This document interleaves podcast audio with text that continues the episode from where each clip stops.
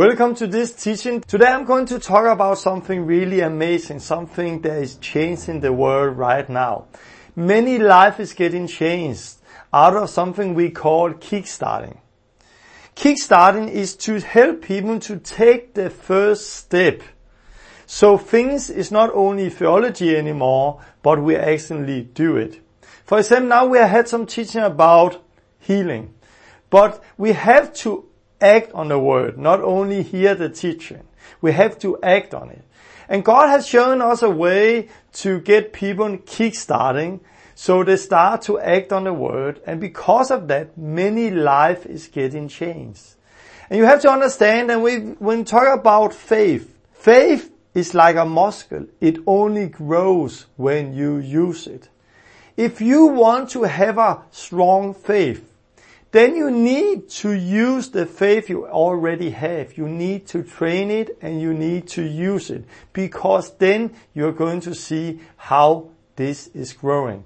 So I look forward to sharing this teaching with you and in the end of the teaching I'm going to give you a practical tool, something you need to do to get kickstarting and this lesson can change your life and many people around you. God bless you.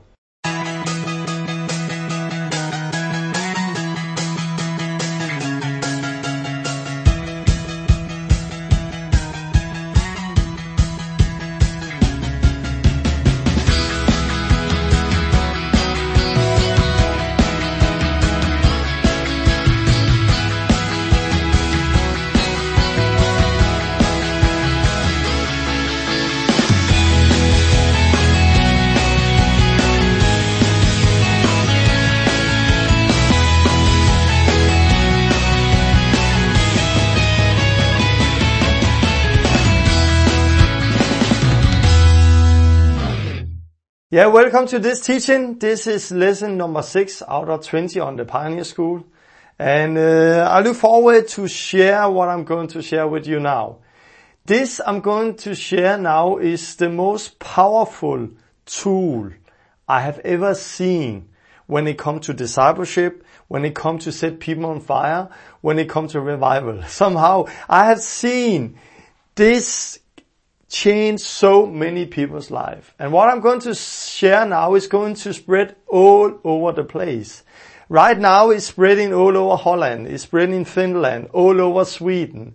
A lot is happening in Denmark right now and many, many other countries.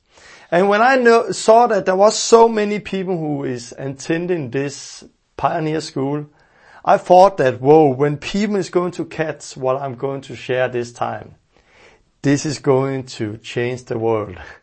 Because this is a very, very strong tool you can use to see life get changed. You can use to change cities. And, and the word I'm going to talk about, the word I'm going to learn you is the word kickstart. What is kickstart? Kickstart is something for me and my friends here in Denmark and other places now. Kickstart is a word we often use. When my friend from other places in Denmark or Sweden or Holland con- contact me, often they say, hey, we're just out yesterday to kickstart five people or four people. Or, I'm going to kickstart somebody tomorrow. When they're saying to me they're going to kickstart somebody, I know what kickstart mean. And after this teaching, you will also know what kickstart is all about. So I'm going to up, talk about kickstarting and I'm going to show you how amazing this tool is to change life. Many, many years ago, I have a moped and it had like a Kickstarter. So if I had want my moped to get started, I took the speeder and then I took the kickstart and and I kickstarted my moped so I could drive on it. Our life today as Christian, we also need to get kickstarted. Kickstarted, we use that word when we train people, when we get people started with obeying God, especially in healing the sick. But I have also like kickstarting people in baptizing other people with the Holy Spirit. Where I have people with me who have never before baptized anybody with the Holy Spirit and because of that they had a lot of fear. But when I kickstarted them, showed them how to do it or did it with them, then they learned it. And when they was kickstarted, they could do it alone. And in many of our videos on my website, thelastreformation.com, you can see how we take Christians who have never before healed a sick, and we take them out to the street and we kickstart them. And this is very simple. We just say, come and follow me. And then we go out, we find some sick people, and then we say, lay your hands on them and pray. And when they have done it and, and have experienced the first person get healed through their prayer, something happened inside of them. It's like a motor that just gets started. And, and suddenly everything they have read, everything they have heard in the church became, become more than theology. It become life. Jesus didn't come with theology. He came with life. He didn't come and give us some words so we do, should talk about it and build doctrines about it. He came with words so we should do it. And it's first when you actually do it, it become alive to you. And last time I spoke about healing. And when I spoke about healing last time, for many it was like an eye opener. But if you don't sit action behind what I taught. If you don't act on this word, you're going like I told you two times ago that you are going to deceive yourself. Because then what I taught you last time is going to continue being theology. It's going to continue being just knowledge. But when you act on it, and see that this is more than theology. When you act on it and actually go out, lay your hands on the sick and see how they get healed through you, in that moment, it become life. And first time you experience that, this is what we call kickstarted. Then the motor inside of you is getting kickstarted and suddenly like, whoa, I want more. I want more. And that motor inside of you is going to change any, everything in your life. And when we kickstart people, when it comes to healing, it's going to change everything, not only healing, because everything become life then. It's also going to change their prayer life. It's going to change how they read the Bible. It's going to change how they, they see God in, in fasting. It's going to change how they preach the gospel. It's going to change that people are getting saved through them. So it's not only about healing, but to kickstart people with healing is a good and easy way to start the motor inside of people. And I, if you see my videos on the last reformation, you see a lot of Christian who's like, just like, whoa, this is amazing. and that experience, praying for the first person who get healed through you, you cannot get that by reading books. You can not get it by sitting and looking at the video on this pioneer school. No. The only way you can get it when you act on it and experience it. And this is what I'm going to talk about today. I'm going to talk about kickstarting, how it all started for me, how we have used it to see many lives changed, how you can use it to change other people around you.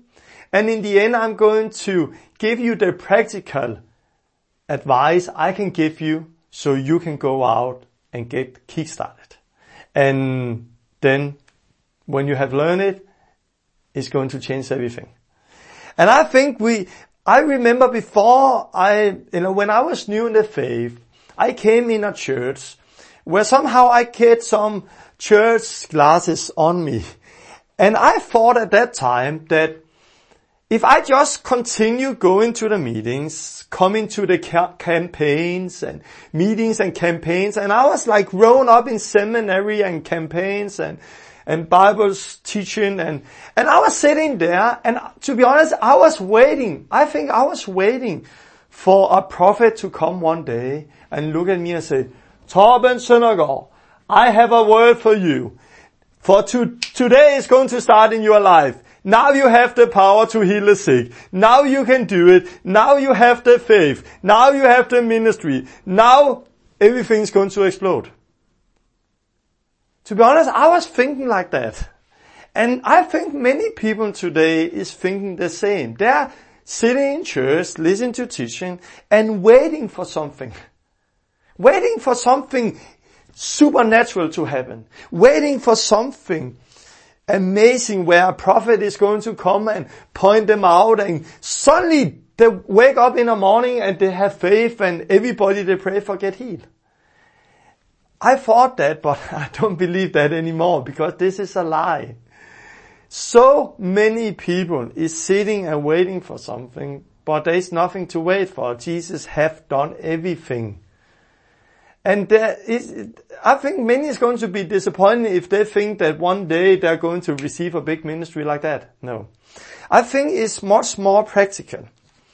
I think you learn by doing. And this is what Kickstarting is all about is taking the first step you learn by doing. And again, faith is like a muscle. It only grows when you use it. So faith is like a muscle. It only grows when you use it. So it's not like you're sitting in the church, sitting listening, and whoa, you have great faith. No. How do you get great faith? By using what you already have. How do you learn to do things? By doing it. And when you do it a lot, you become good at it. And then you grow in it. And kickstarting is just to take the first step. And when people have taken the first step and see, hey, I can do this. If they then take the next step and next step and next step, they're going to see that this is going to grow and grow and grow and grow. To heal the sick, this is the focus now. The next time I'm going to talk about uh, preaching the gospel. But heal the sick and preach the gospel is not something we can do if we want to. no, this is a commandment he had given us. Are you a disciple of Jesus? Then you have denied yourself, take up your cross, and you said yes to follow Jesus. And this is what he have commanded you to, to heal the sick and preach the gospel. And this is something you can learn. It's not so difficult if we just make disciples the way Jesus did it. We learn by doing. And, uh, but again, you saw that this continued. So it was not like if there was a sick person who came to Jerusalem just the two days after Jesus had died on the cross. It was not like he was, oh no, oh if I just have come two days before. Because if I have come some days before, I could get healed, but now Jesus is gone. No, he's not gone. Because he sent his Holy Spirit down here. And we are still his body today. And you see that in the book of Acts that this continued. So what you read in book of Acts was crowd came to Jesus and they all got healed exactly as what we read when Jesus was here. So the only difference between what we read in Matthew 9:35 and book of Acts 5:16 is that here it was Jesus physical on earth. Here it was Jesus body on earth by the Holy Spirit, you and me. So so, so Jesus have not changed. He's the same today, also now, 2000 years after. But our problem today is that we have something that's very clear and it's clear when, uh, when you went through the last teaching. This is so clear. We are called to do that. But then we get theology, religion, tradition. And we said say, put everything here who's very clear out of power because of our theology, because of our teaching. For example, yeah, but it's not everybody who have the gift of healing. And I've talked about that before, so I don't want to talk about it again. But it's like that small line in the Bible is not everybody who have the gift of healing. That teaching have crept into the church. So today we have millions of Christians who's unfaithful to God, who don't obey Jesus' word because of one small line in the Bible who have been misunderstood. So many people today, everything here so clear. Jesus did it, called his disciples to do it, called the other disciples to do it, called them to make other disciples and do the same. Everything that's so clear in the big picture suddenly don't matter today. Don't count today because it's not everybody who have the gift of healing. And this is religion. This is religion that's come into the church. So we take one line, one sentence, sentence here, one sentence here, and put everything out of place, out of power. And it's not only when it comes to healing, it's when it comes to speaking tongues. I'm going to talk about that later. Baptism, Holy Spirit. When it comes to almost everything that's so clear in the book of Acts and with Jesus, we put it out of power. We, we don't know it's not like that because one line is saying that, one line is saying that. And I hate it. I hate it. We need to take the glasses off and we need to see the big picture. And, and I have an uh, email where you're going to see that again. One of the one who wrote to me was, uh, Dear Torben, thank you for the lesson. We are watching the teaching as a fellowship on Sunday. And after we watched lesson five, there was a long silence. People was like in shock, like, whoa, what is this? There was really a lot to absorb and gave us many things to talk about and ask God about. So I like that. But I have two questions. Have all the people you pray for been healed? And I can say no, they have not. Not yet. because I'm still on, I'm still learning. I see more and more get healed. Yes. But I have prayed for many people who don't get healed. And there I want to say something. I want to say that Paul in Corinthians is saying, follow me as I follow Christ or or imitate me as I imitate Christ. And I would say the same to you. Imitate me as I imitate Christ. That means that the place in my life where I imitate Christ, there you should imitate me. But the other places where I don't imitate Christ, you should not imitate me. What I want to say that it's so easy to ask me a question, say, have you done that? And then I can say no. Oh, then I don't need to. Hey, hey, hey. You don't have, it's not me you have to follow, it's Christ. I don't follow you, I don't follow man, I follow Christ. So I look to Him. So when I have mistakes in my life, when I have places in my life where I have not grown into maturity, don't take that as an excuse. Because it's not me you have to imitate in that area. There is Christ. Only imitate me in the area where I imitate Christ. I want to say that because in this teaching, I'm going to come with some very practical advice later. And this is practical advice for many people to take the first step to pray for sick people. And I take it down to a level where everybody can somehow start.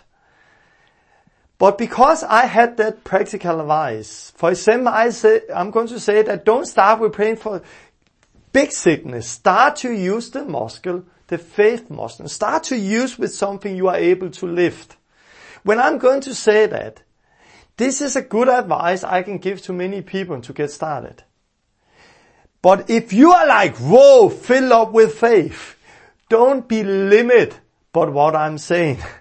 Because this, what I'm saying, it uh, is advice to help people. And now we are in a certain level, but we are growing. And I'm growing. And you can see that in my videos, things is growing. So if I said start with small sickness, start as a place where you have faith. Don't be limited by that because if you have faith to go to the hospital and pray for all the sick people from the beginning, do it because it will look more like what Jesus did. So I want to say that, yes, I have prayed for many who have not got healed. Many, many, many people. But I learn by doing and it's less and less who don't get healed immediately. And I've learned something still working me about not giving up because when I continue, continue, continue and continue praying, I'm going to see the result. So I don't say that people don't get healed because I think there's something about continuing and continuing. More about that later. Another question they have. Why don't you go, why don't you, why do you go to the street and malls looking for sick people when there is a lot of sick people at the hospital? Desperate for need of healing. I can also say there is a lot of sick people in the churches. It should not be like that, but there is. Uh, why do I go to the street? Because there's freedom there. For me, it's all about freedom. Uh, if I go to a mall, I feel free. But if the security guard who's working there come to me and say, you are not allowed to do it here. I go, I stop. Because I cannot pray for people in free and be free if, if I should look over my shoulder, who is watching, who is coming to me and saying something now. And that's why I very not so often go to the hospital, for example in Denmark, because you're not allowed to just do that. I've been at the hospital and prayed for sick people. At the same time, I think it's so good to get some good experience. And that's why I do it a lot on the street to somehow help us to grow in faith. And this is the whole part of kickstarting.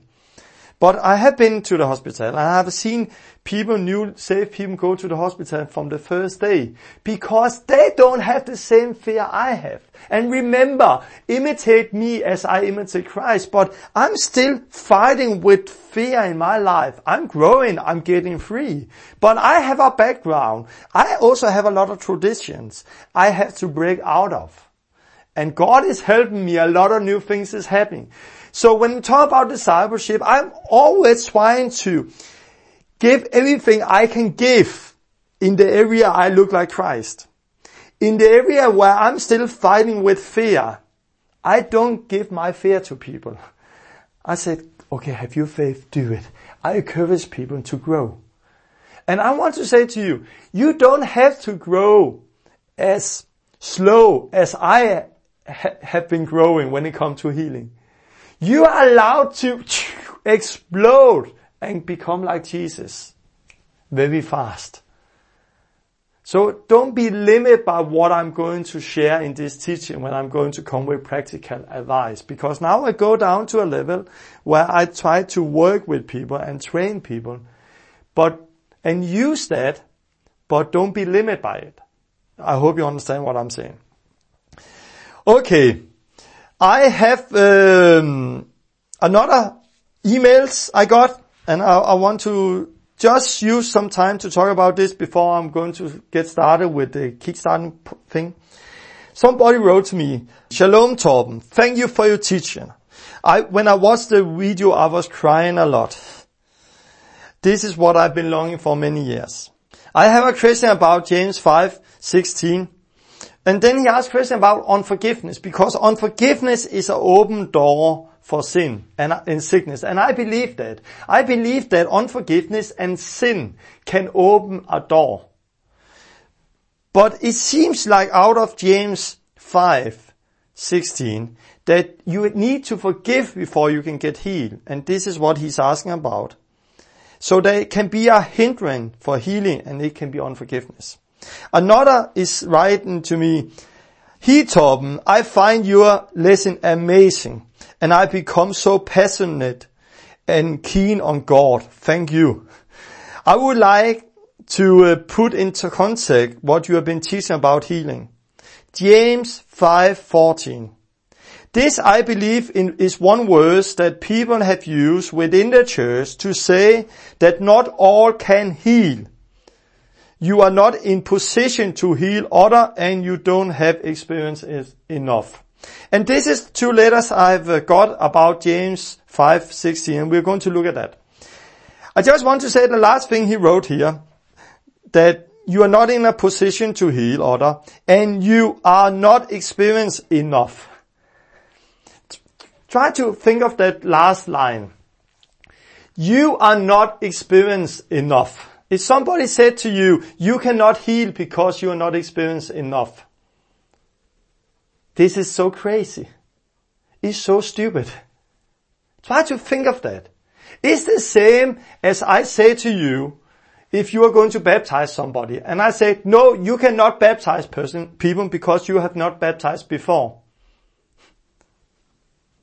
It's the same. If I say to you, you cannot baptize because you have not baptized before. But, but when can I ever start to baptize then? You must first baptize when you have done it before. You cannot say that. And to say to somebody, you cannot do this because you don't have experience enough. When am I going to get experience? When I, if I cannot do it? Can you see this is somehow so crazy? So, but James 5. And I, I, I do very short here because I want to continue now. There is so much I want to say.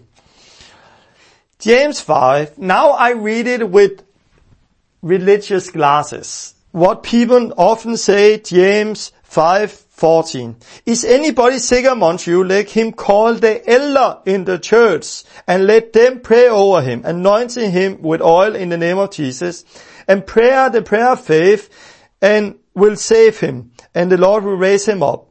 And if he have committed sin, he will be forgiven. Confess your sin, uh, confess your transgression to one another and pray for one another that you may be healed. Okay. This is what the class is saying. If anybody is sick, then it has to be our elder in the church who can do it. It's not everybody who can do it because it's only our elder who can do it. And they go to the sick and they're like very holy with oil and like prayer, special prayer, like, and pray for the sick people. And uh, yeah, it stands that they shall be healed, but often they don't do it, but okay, they get healed. And they're sick because they have sin in their life. And before they can get healed, they have to ask forgiveness for their sin. So before I can pray for you and you can get healed, what sin do you have to ask forgiveness? And when they ask forgiveness, then we can pray and they can get healed. This is somehow what the glass is saying. But what do Jesus say? How do this match up with this? Do Jesus say that it can only be an elder who can pray for sick people? No. Do we see in Jesus' life and in the Bible, other places, that if you have sin in your life, you cannot get healed? No. They all have sin in their life, the people they pray for, and they still got healed. And everybody pray, it was not only elder. And what about the anointing? Shall we anoint everybody? You don't read that with oil. You don't read that so many places. What do we do now when we have a place in the Bible that says something opposite what the Bible said very clear? And I, I want to say to you, each time there is something that's very clear in the Bible, and the big picture is saying something. And you have a words like, like this, who's saying something seems opposite. Then you know that the big picture is always saying the truth.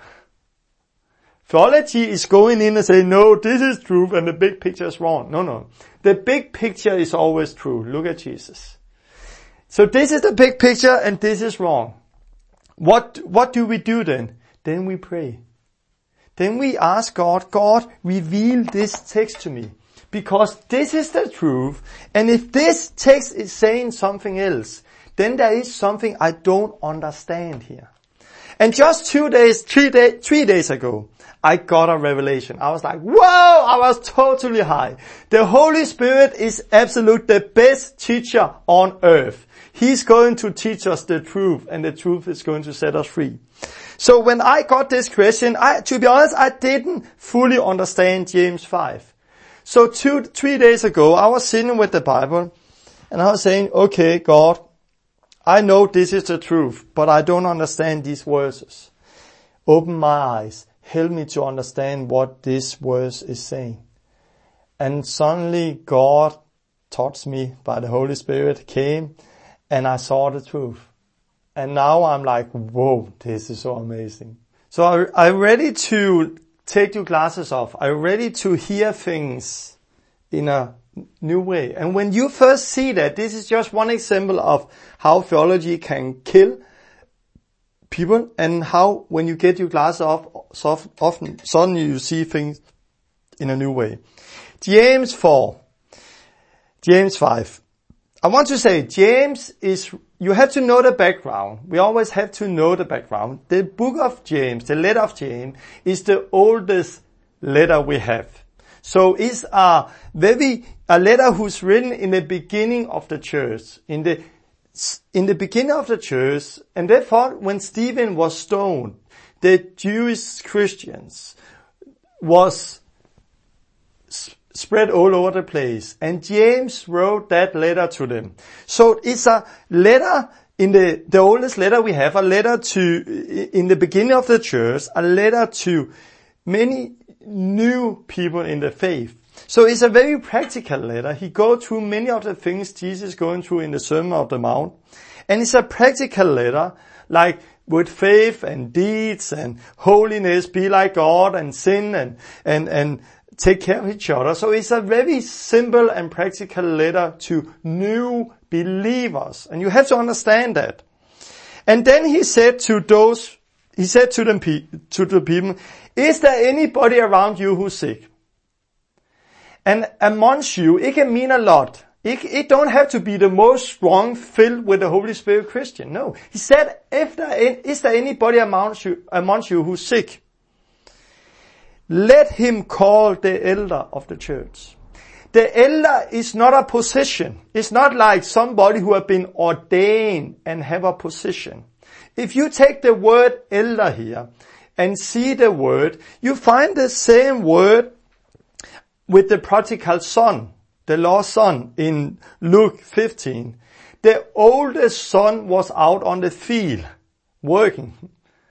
This is the same word. The oldest son is the same word here for elder in the church.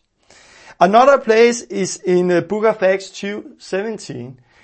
Young people shall see vision and old men shall dream dreams. So it's the same word again.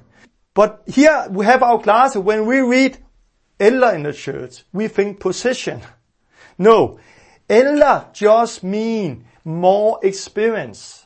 It means older, like in age. How old are you? But in church, old have is, have not always to do with age. Of course it has often because you older you have, you more experience do you have. But older can also mean mature. So call the old, the mature people in the church and let them pray. And then we read anointing with oil. Remember, it was in the beginning of the church. There were Jews. They know oil from their tradition.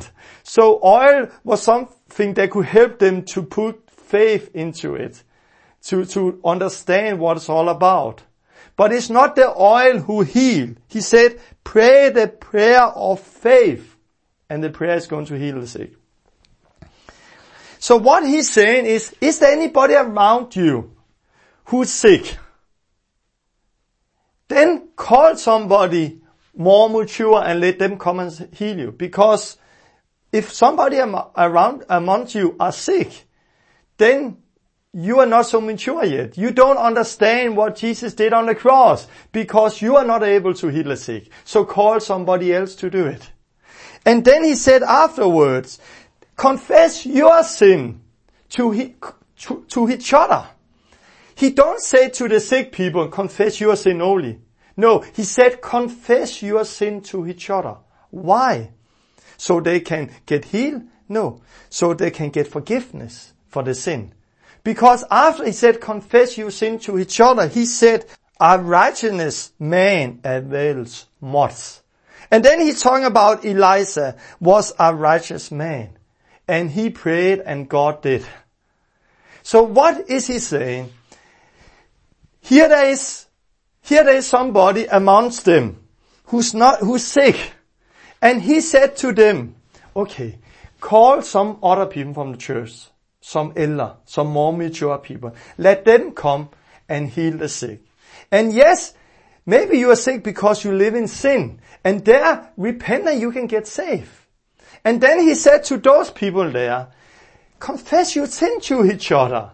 Confess your sin. Why? Because the John 1 9 is saying that if you confess your sin to each other, God is faithful and want to cleanse you from all unrighteousness. Because when they have confessed their sin to each other, then they are righteous because God has forgiven them and then they can pray and people can get healed. So it's not because the sick person have to pray to receive for healing. No. He didn't get healed because the people there was not able to heal him. Because they had sin in their life. So he said to them, call somebody who is righteous and let them come and pray the prayer of faith and heal you. And then have you sinned? For, for, confess your sin to each other and then you can pray for each other. Then you don't need to ask for an elder in the church because everybody can heal the sick. Can you see it? Suddenly it gave a total other understanding. And if you continue reading, he's ending the chapter with, with him who get a sinner to turn from his error, save his soul. He said that just after that. The Bible never used the word sinners of strong Christian, born again Christian, often a Christian who live with God. No, we are holy to the holy in this city, to the holy in Corinth, to the holy in Ephesus. We are holy. But here you find he used the word sinners. Because those people amongst them was not righteousness. And that was why they were not able to heal the sick. So they said, Call for somebody elder in the church, some mature people, and let them come and heal the sick. And then you can ask forgiveness and you can confess your sin to each other so you can get forgiveness for your sin. Be righteousness. Because when you confess your sin to each other, God is faithful and cleans you for all unrighteousness. And a righteous prayer is very strong. Can you see it? This is what the verse is saying. Okay. I just need to go through that. I know I've taken a lot of time on this, but this is really important. Kickstarting.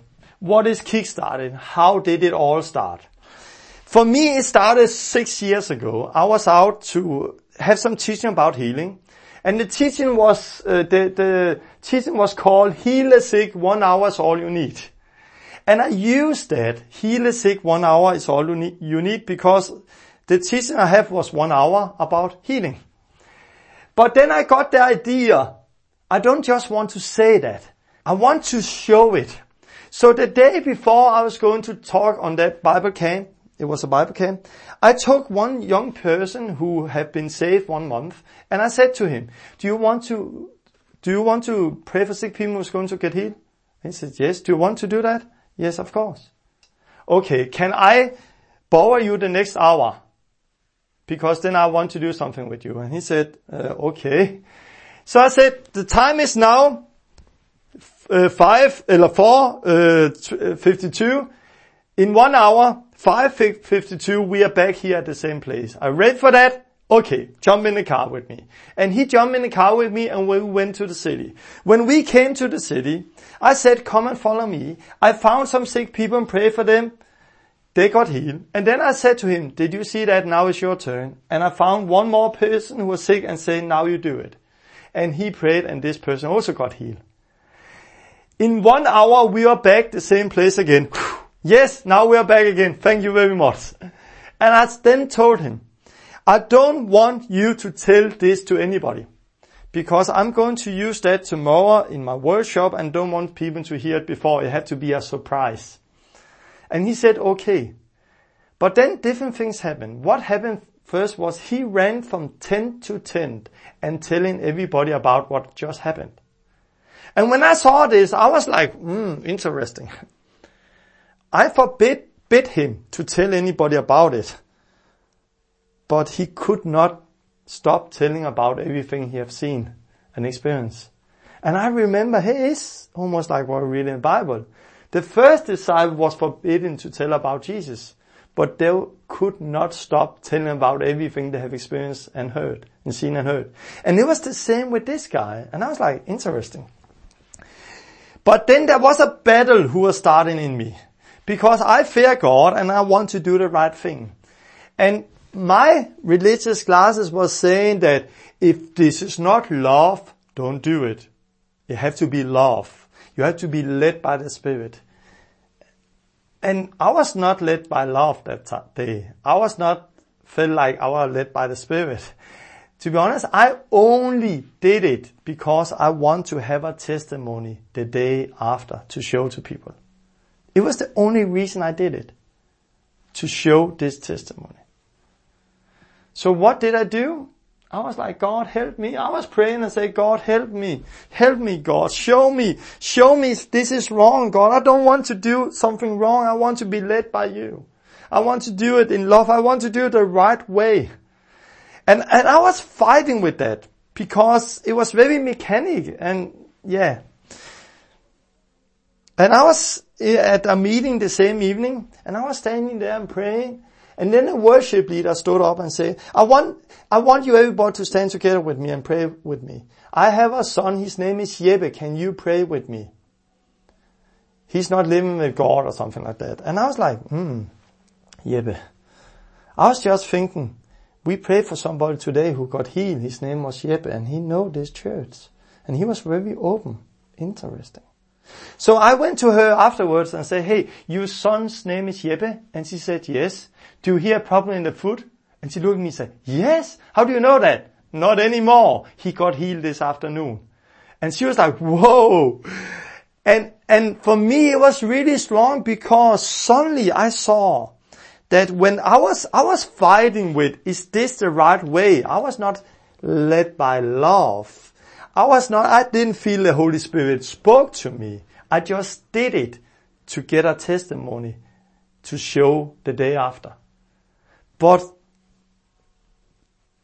when I fought and was fighting with that, it was not the right way. I saw that we were led by the Spirit because we were our answer to her prayer that night. And it was not me who prayed for her son. It was the new person who prayed for her son. And since that, I have many, many, many testimonies that when we go out to kickstart and do it the way we do it, yes, it seems like it's, it's not love, but love is not always a feeling. Love is not always something you are, oh, and be led by the Holy Spirit is not like, oh, no. It's very practical. God has told us to do it, then do it. And when we do it, we are led by the Spirit if we feel it or not. And I have so many testimony about that. I want to say about love. But if you don't have love, you can do nothing. If you burn yourself, it, it don't count for anything. So it's not to just you need love to go out and heal the sick. No, you need love to live. But the love will pour out in our spirit by the Holy Spirit, pour out in us by the Holy Spirit. So are you born again? You have love inside of you, but you have to let it out. How do you let it out? Not to sit in church and waiting. No. When Jesus was out there and saw the multitude, he was moved by compassion. When are you going to experience the love? When you are out there. And this is what happened. You don't feel it before, but when you start to be there, it grows inside of you. But I, as I told, I have many, many testimonies where I see that, for example, I was in Sweden, I had some people said, let's go out, uh, you want to get kick-started? Okay, I take you out. So I took a person out. Again, just practical work. She wants to get kick-started. I was there. I took her out. But when we are out, what happened? She met a woman, girl, who said, oh, I'm, I'm a Buddhist. I don't believe in Jesus, in God, Christianity, but I got a dream some days ago, like an angel came to me and said that I'm going to meet somebody on the street who's going to tell me something I've never heard before. And when this person going to stop me, I, I need to listen because what they're saying is the truth. we have testimonies like that. Many testimonies. When we are out, God is leading us. But it's not when we're sitting home and doing nothing. No, it's when we are doing it. And, and it was how kickstarting this thing started for me. But then there was some year where I didn't do it because I didn't at that time really understand how powerful this is. Then some years later, I have a guy here in Denmark, my friend now, Tommy. Tommy, he was a guy who have never led anybody to uh, Christ, who, who have never healed a sick, who have never baptized anybody in water and the Holy Spirit. And I got in contact with him and he got baptized and really met God very strong. He was only baptized as an infant in the state church, so he got baptized and set free and a lot of things happened in his life. And one day I was going to visit him and his wife wrote to me, when you are coming, Tommy want you to take him out on the street. So I hope you're going to do that. And I was like, okay, I'll do that. So when we were eating, have take coffee, I said, Tommy, let's go on the street. What I didn't know and what Tommy didn't know was that I thought Tommy's wife write to me an email that she, Tommy wanted me to take him out because I had been talking about it. But he did talk with her about that. but she was so tired of him just talking and talking and talking and nothing in, and did not do anything. It was only words. So she wrote to me because she was tired of him just talking. So she wrote to me, can you take Tommy out? And I was like, Okay. But there I took Tommy out to kickstart him. I show him to pray for sick people. Find one and say, Tommy, now you pray. When Tommy prayed for the first sick people, he got kick-started. Something changed inside of him because the fear was gone because now he had tried it. It was on, he had the fear until he took the first step and actually saw it was working. And when he got kick-started, it changed something inside of him. A motor got started. And since that, it was one and a half year ago, with Tommy since that, he had prayed for sick people every week who have got healed. He and his wife have led the last one and a half year, two years, have led 18 people to Christ, non-Christian baptized, uh, uh, non-Christian background who have got saved, baptized in water, baptized with the Holy Spirit, and who's doing much the same they're doing. Here I have people who have seen, here also made some video now, people from England who saw his video just came some weeks ago. They were Catholic, they came, they got saved, they got baptized in water with the Holy Spirit and got kick-started and went home again. Here I had a person from Australia, the other end of Denmark, who, uh, who saw his video, jump in a plane, flew from Australia to Denmark to meet Tommy to get kick-started, went home to Australia and doing the same there. So out of that kickstart in Tommy's life, 18 people got saved. Many, many people have got kickstarted.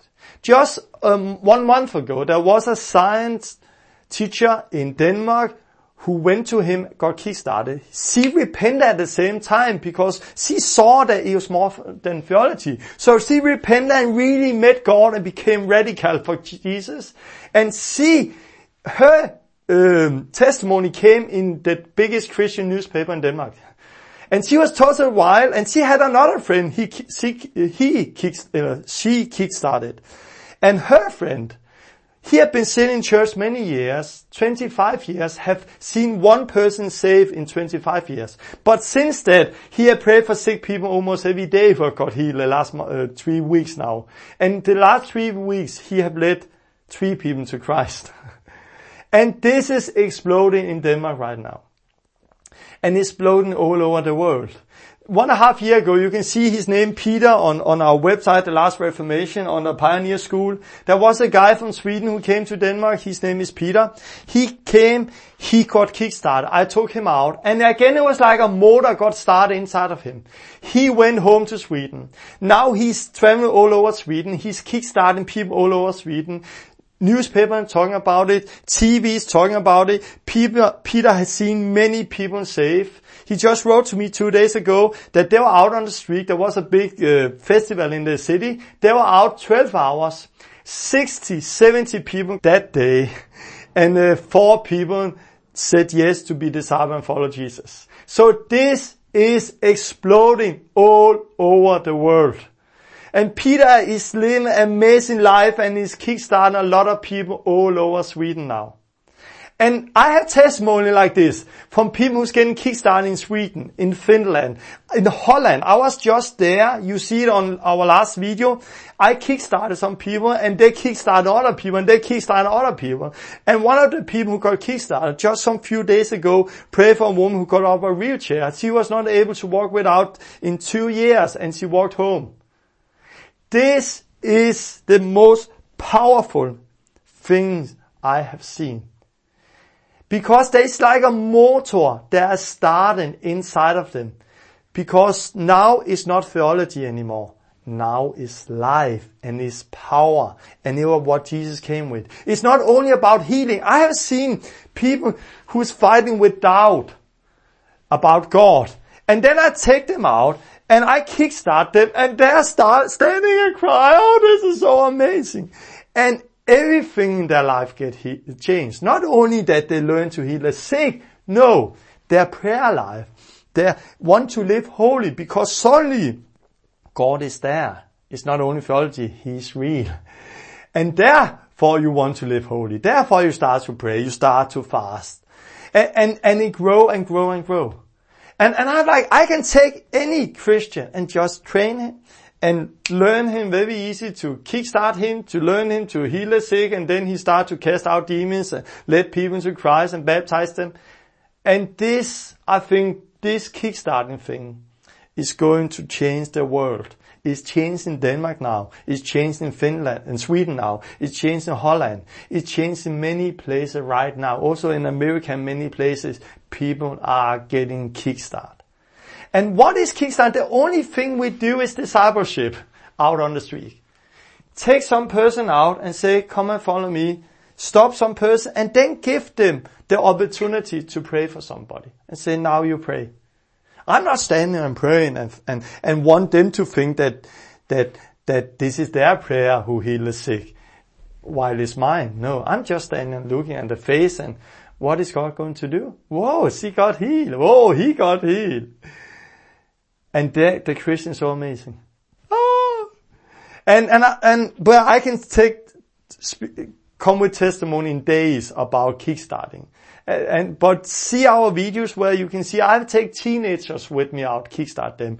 Ah, and I use it today, not only as a tool to reach people, because Jesus also wants us to use it, I think, like a discipleship tool to train and to set people on fire for God. And I use it that, and again, I see God confirms it. I see that God love it. Uh, and I had testimony, I was in Poland short time ago, and I was sitting after a meeting, a uh, Saturday evening meeting. I was sitting on McDonald's with some of the young people from the church, and there was two girls who who really want to meet God. And I asked them, do you really want to meet God? And they said yes. Do you really want to meet God? And they said yes. Okay. Do everything I tell you the next 10 minutes and you have met God. Are you ready for that? And they look at me like I was crazy and I said, are you ready for that? And they say yes. Stand up. Follow me. And we went out. And when we came out, I ran out, stopped some people, excuse me, are you sick? Do you have pain somewhere? And they said yes. And I said to the girl, pray. Short prayer, and she did that. This man got healed. Fine one. Have you prayed? A girl, yes. Now you pray, and she got healed. After 10 minutes, we came into McDonald's again. When we came into McDonald's again, those girls was like, ah, ah, whoa, and sit down and tell testimonies to the other people around the table. They were on fire.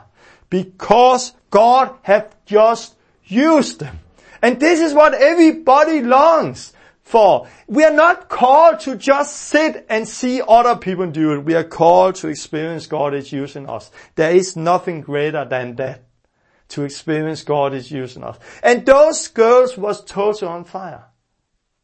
And very often, for years ago, when I want people to meet God, I invited them to a conference, a meeting. And I hoped that the prophet was going to say, you, and those people met God. But many times that they didn't meet God at that meeting. They didn't see God. Sometimes they did, many times they did not. What I do now is, if people want to see that God is real, if people want to meet God, I just say, come and follow me. We go out on the street, find some sick people. Because here, you're going to see something happen every time. Here, every time, life is getting changed. So use this as a tool to set people on fire. What happened on McDonald's in Poland was that that night they continued afterwards and they prayed for a girl more who got healed. On Sunday, that girl who got healed came to the church, have given her life to Jesus and have her brother, her, her boyfriend and her mother with her in the church. And she came out, she got baptized by the Holy Spirit and gave a testimony to the whole church. So one person got saved that night also and people got on fire because I took 10 minutes to go out and kickstart people. This is a powerful tool.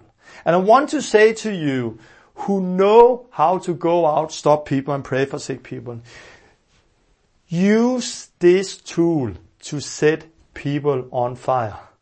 I have a friend in Denmark, he, he just contacted me two days ago. I said, Torben, this is so strong. I, want to, this is what I do from, from now on. This is so strong. I've been out in church and I started to talk about this. And, and there was a woman who came to me. She was on YWAM many years ago, but have lost the fire for God. She came to me. I took her out, kickstarted her. And now she's totally on fire again. this is so strong. Yes, it is. And I want to say, have you, do you know how to do this?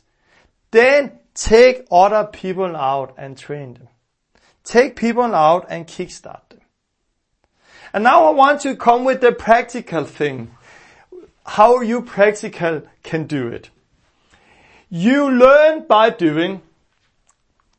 And faith is like a muscle. They only, it only grows when you use it. The problem today is many people in church have never used their muscle. So if they are going to lift something heavy, they cannot lift it. Why? Because they have never used the muscle.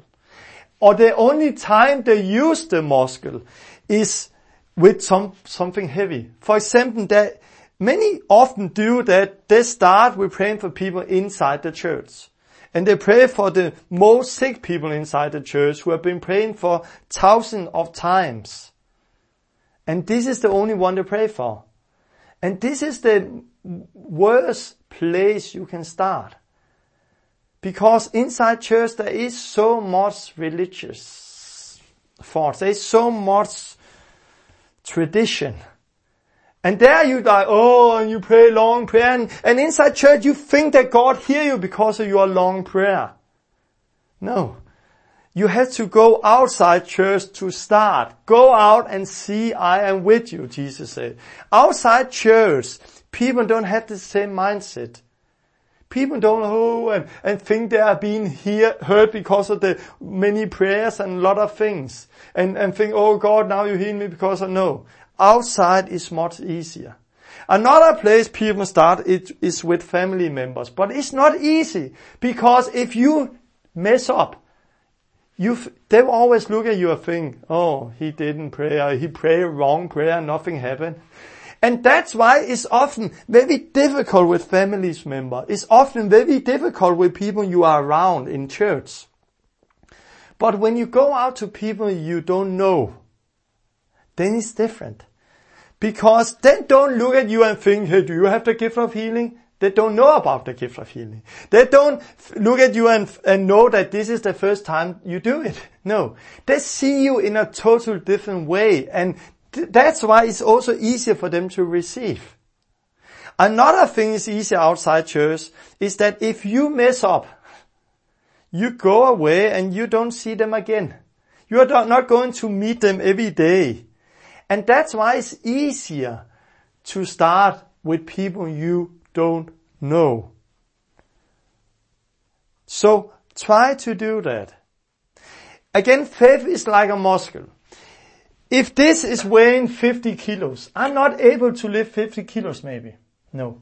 But I'm able to lift 5 kilos. What do I do then? Do I continue trying to lift the 50 kilos and then always, oh, I don't have any faith, I'm not able, I cannot lift anything? No. You can lift a lot. Maybe not 50 kilo right now. But because you cannot lift that 50 kilo don't mean that you cannot lift anything. And this is what often we do. We start with the most sick people inside the church. And because we are not able to see that person get healed, we think we cannot heal anybody. Yes, you can. You can heal. If you have faith to get saved, you have faith to heal the sick. But do I need to get baptized with Holy Spirit and baptized in water before? No, you don't need that. That is important. I'm going to talk about that later, but you don't need that. If you have faith to get saved, you have faith to heal the sick. But many start with the 50 kilos but they're not able to. Leave the 50 kilos. Go out, get some good experience and grow your faith. Start with 5 kilos. And then after you have built up with 5 kilos, you go to 10 kilos. After you have built up with 10 kilos, you go to 20 kilos and then you can lift 50 kilos. This is how many people need to get started. See your faith like a muscle. It only grows when you use it. Is there something you are not able to lift? Then go and find something else and start lifting that. What is five kilos? What is two kilos? Go out on the street. Find some people, maybe young people. Go to them and ask them, sorry, excuse me, do you have pain in your body somewhere? And find somebody who just have pain in the back, in the shoulder and other thing, and then lay your hands.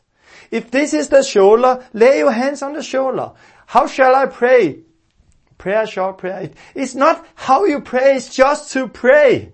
But pray in the name of, I, I, I say to the shoulder, be healed in the name of Jesus. And then say, try it. If it don't work first time, pray again. In the name of Jesus, be healed and try it. Maybe you are not able to lift five kilos. Maybe you can only lift one kilo. Then pray five times because then you have lifted the five kilos. Can see? So if they don't get healed first time, you pray again. You pray again. You pray again and suddenly, whoa, they are healed. And you're like, whoa, you are healed. So find somebody who has sick, pain in the back, say, go to them and say, excuse me, anybody who's sick, do you have pain somewhere? And then they said, yes. Okay, can I pray for you?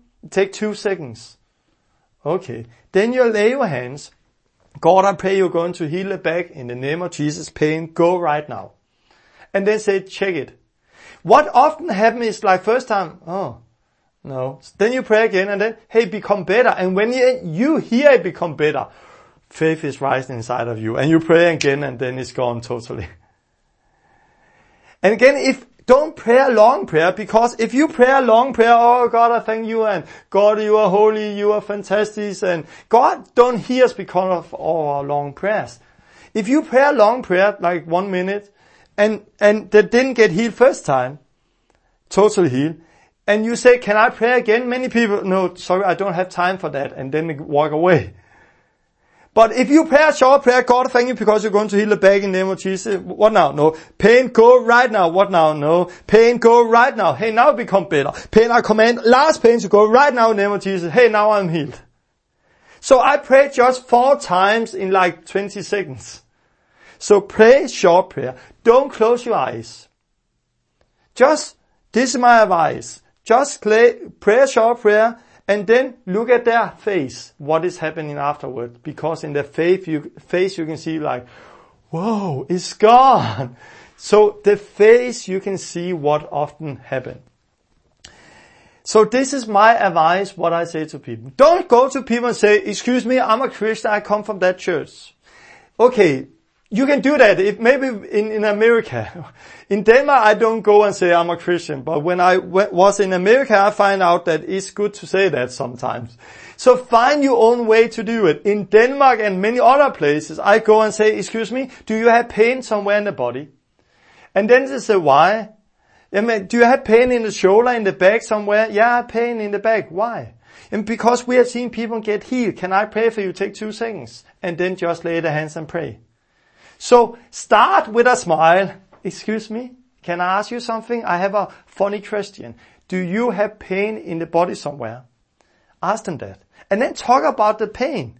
Don't talk about Jesus in the beginning. Don't talk about the Bible. Don't talk about church. Talk about the pain. Where do you have? How long time have you had? Okay. Because then they relax and, and they get to know you. If you come and say, Jesus from the beginning, they're like, hey, what do you want? So come, excuse me, do you have pain somewhere? And then pray for them. And when they get healed, you can say, hey, what happened there is what we read in the Bible. I'm a Christian. And Jesus is saying, and then share the gospel to them. If, if they don't have pain and they say, why, you just say, oh, it's because I'm a Christian and we pray for sick people and then talk with them about God. This is what I often do. Another thing I want to say is that people often ask, how long time do you pray when, when people don't get here with, the first pray? How many times do you pray? And this is something you have to feel when you are there. Because some people, it's okay you continue. Sometimes I invite people home and we continue, continue, continue pray till there is a breakthrough. But you cannot often do that out on the street. So sometimes I ask them, if you want, you, here's my card, card and we can continue pray later. Another thing, I don't say today that people don't get healed if they don't get healed there now. Because I have many, many testimony where it seems like they don't get healed there now, but where they actually got healed. I remember I was in Sweden short time ago where I was going to uh, I had some people out on street and there was the worship leader in a, church and I saw another girl on the other, other side on the street and I said to the worship leader, come with me. Now we have to go there. God, God wants to do something. I felt like led to her. So I said, come with me. And we went there and I went to this girl and said, excuse me, do you have pain in the body somewhere? And she just, no. Are you sure you don't have pain somewhere? No. Oh. And I was a little surprised. So, but then it came to me, do you have pain in the stomach? No. And I was like, oh, okay. But, but can I pray for you? And she's like, yes. No feeling, no big thing. And I prayed, like, God touch her, God, I thank you. And I really felt led to her. So I was like, oh. So I asked her, what did you experience? And she was, nothing. Oh, you didn't experience anything? No. And I was standing there with the worship leader. I was going to show her. I just said, now it's going to be amazing. And nothing happened. And there I was like, oh, okay. And I, it was not easy to speak. She was Swedish, not so good to English. So, so I said to worship leader, just talk with her about Jesus. And I was like, oh no. And, and I want to get, bury a hole and go away or something because I was like, Oh, it, it was one experience I want to forget. And I then later tried to forget that experience. Remember the good things, forget the bad things. This is my way to live. Remember the good things, use that to grow. The bad things, forget it, forget it. And I tried to forget that experience with this girl. But two months later, I was back in the same city in Sweden and the youth leader again, worship leader, she said, hey, do you remember the girl we prayed for some month ago? And I was like, I try to forget, but you, now I remember. And I was like, oh, why do you have to do it like this? And I said, yes, I remember. Yeah, this is so fantastic with her. And I, I didn't remember it was fantastic. So I, I was like, what? No, what do you mean? Have you not heard? I was like, heard what? Oh, one month later, I was in the city and I was walking and suddenly a young girl, or her, come running out of her disco, came to me and said, I need to talk to you, I need to talk to you. Do you remember this summer when you and this Danish guy prayed for me? And she said, yes. But he asked me, you have a problem in the stomach. I said, no, I had problem my whole life. But I was afraid to admit it. And when he prayed, I got healed. I have not had problems since that. And he prayed for me again. And he asked me if I met God. I said, no, but I really met God. And I've been thinking of it the last month. And I was like, when she told me that, I was like, whoa. So that experience I want to forget. God came. And she said, do you want to meet her? And I said, what do you mean? We are friends now. She's coming to us. Yes, call her. And she came and met God again. so what I thought was a bad experience was a great testimony. If I then have gone and said nothing happened, I have been giving a false testimony. If I have said nothing happened because a lot of things happened. And I have other testimony like that, where I thought nothing happened, but something happened. So, I just say, excuse me, can I pray for you? And then pray. And then if they don't exactly get totally healed there, give them a card, give them testimony of God, or give them the gospel, talk with them, and then say, if you want more, we can meet again and, and contact me. And then just let them go and see how God is working them. But again, you learn by doing. You find your own way to approach people. You, the most important thing is not how you do it, but just do it. Obey God. And when you first have got kickstart and learned that out on the street, then you know and you use the muscle. Then it's much easier to be, pray for families member, pray for people at your work, pray for people in the church because now you have used the muscle. And then you are trained up and later you are able to lift the bigger things, the strongest things. So again, look, follow Jesus, or follow me like I follow Jesus. If you have faith already to go there, do it. But for most people, start small. Start, go out, find somebody who's sick. Lay the hands on them, pray. When you have seen the first one, then next one, and then, and suddenly it's broken after a few hours, it can be big things. like my friend Peter who came, I said to them from Sweden who came, start small, and they started small. And that's, there's one in wheelchair and say, oh, let's start small. And we started small. The day, day after they were out alone. And there they went to someone in a wheelchair who, who got up, who got healed. And it was somehow good I was not there because if I was there that day, I was maybe also have said, oh, let's start small again. But again, don't be limited by what I'm saying but use what you can use. The most important thing is that you get kickstarted. You do what God have commanded you to do. Now is time to do it. You have heard teaching about who we are in Christ. You don't need a gift of healing. He have called everybody to do it. He have called you. You have heard about obedience uh, or knowledge that is not about a lot of knowledge, it's about obedience. You know now that faith is like a muscle. It grows by using it. Now you need to use it. So I will give you a test. The next week, you have to get kickstarted. Take the next week and pray for some people and see them get healed. What I encourage you to do is do what I tell you to do. Go out on the street. Find at least three people who's sick you have never met before. So go to people, say, excuse me, I, I need to find somebody who's sick. Uh, anybody of you who have pain somewhere, find people with pain. The most difficult part is often not to pray for them, is to find them. Often you have to stop 10, 20, 30 people before you find somebody. But again, you learn boldness by doing it. Find somebody, say, excuse me, do you have pain? When the, you find someone who has pain, you lay the hands on them.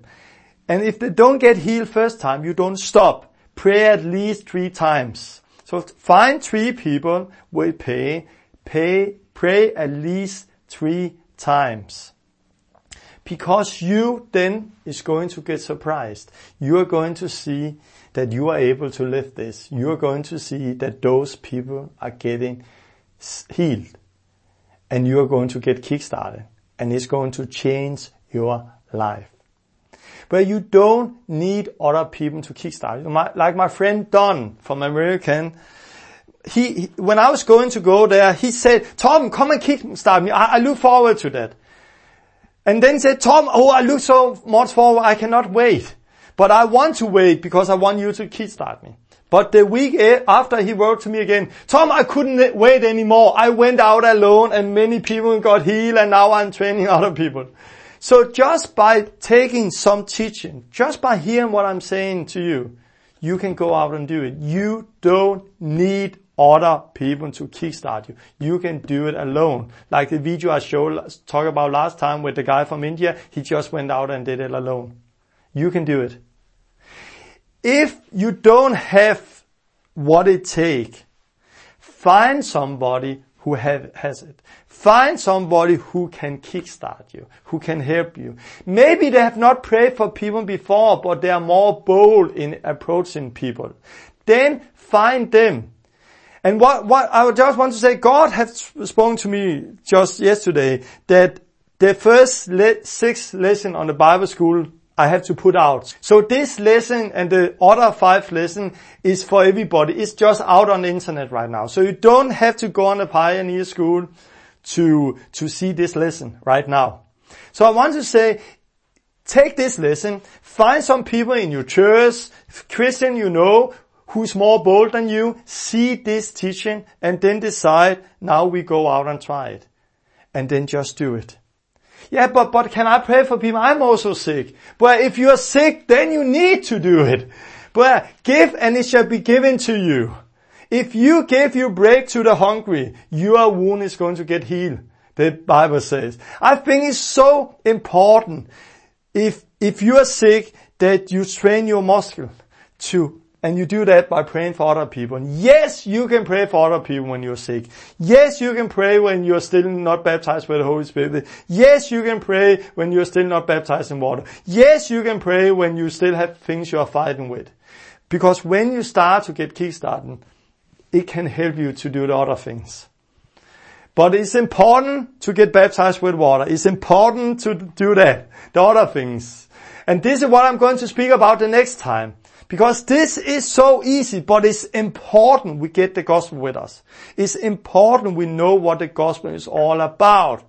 The next time, I'm going to talk about what the gospel is, and I'm going to really provoke you, and you're going to get a lot of things out of it with the glasses.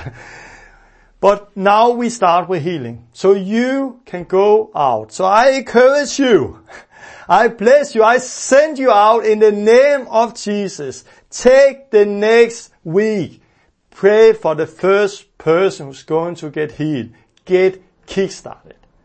Start to use your faith. Can you not do it alone? Find somebody near you who can help you. If you don't have then we try to order, organize people around you who can kickstart you. But we have it right now in Holland, we have Sweden, we have Denmark, we have other places.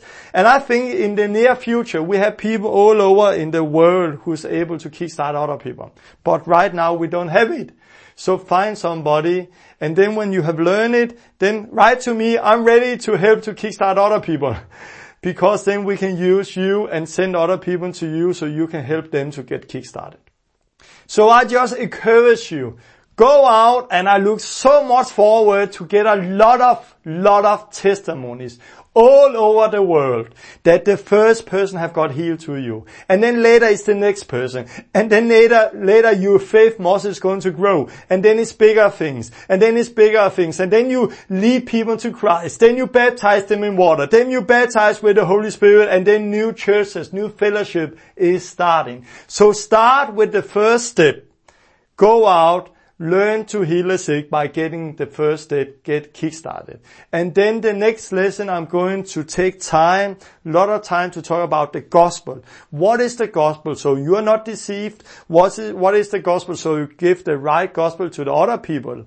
So they are not going to be deceived. And we're going to see strong Christian who repent, get baptized with Holy Spirit, take the cross up, follow Jesus. Look forward to hear the testimonies. God bless you.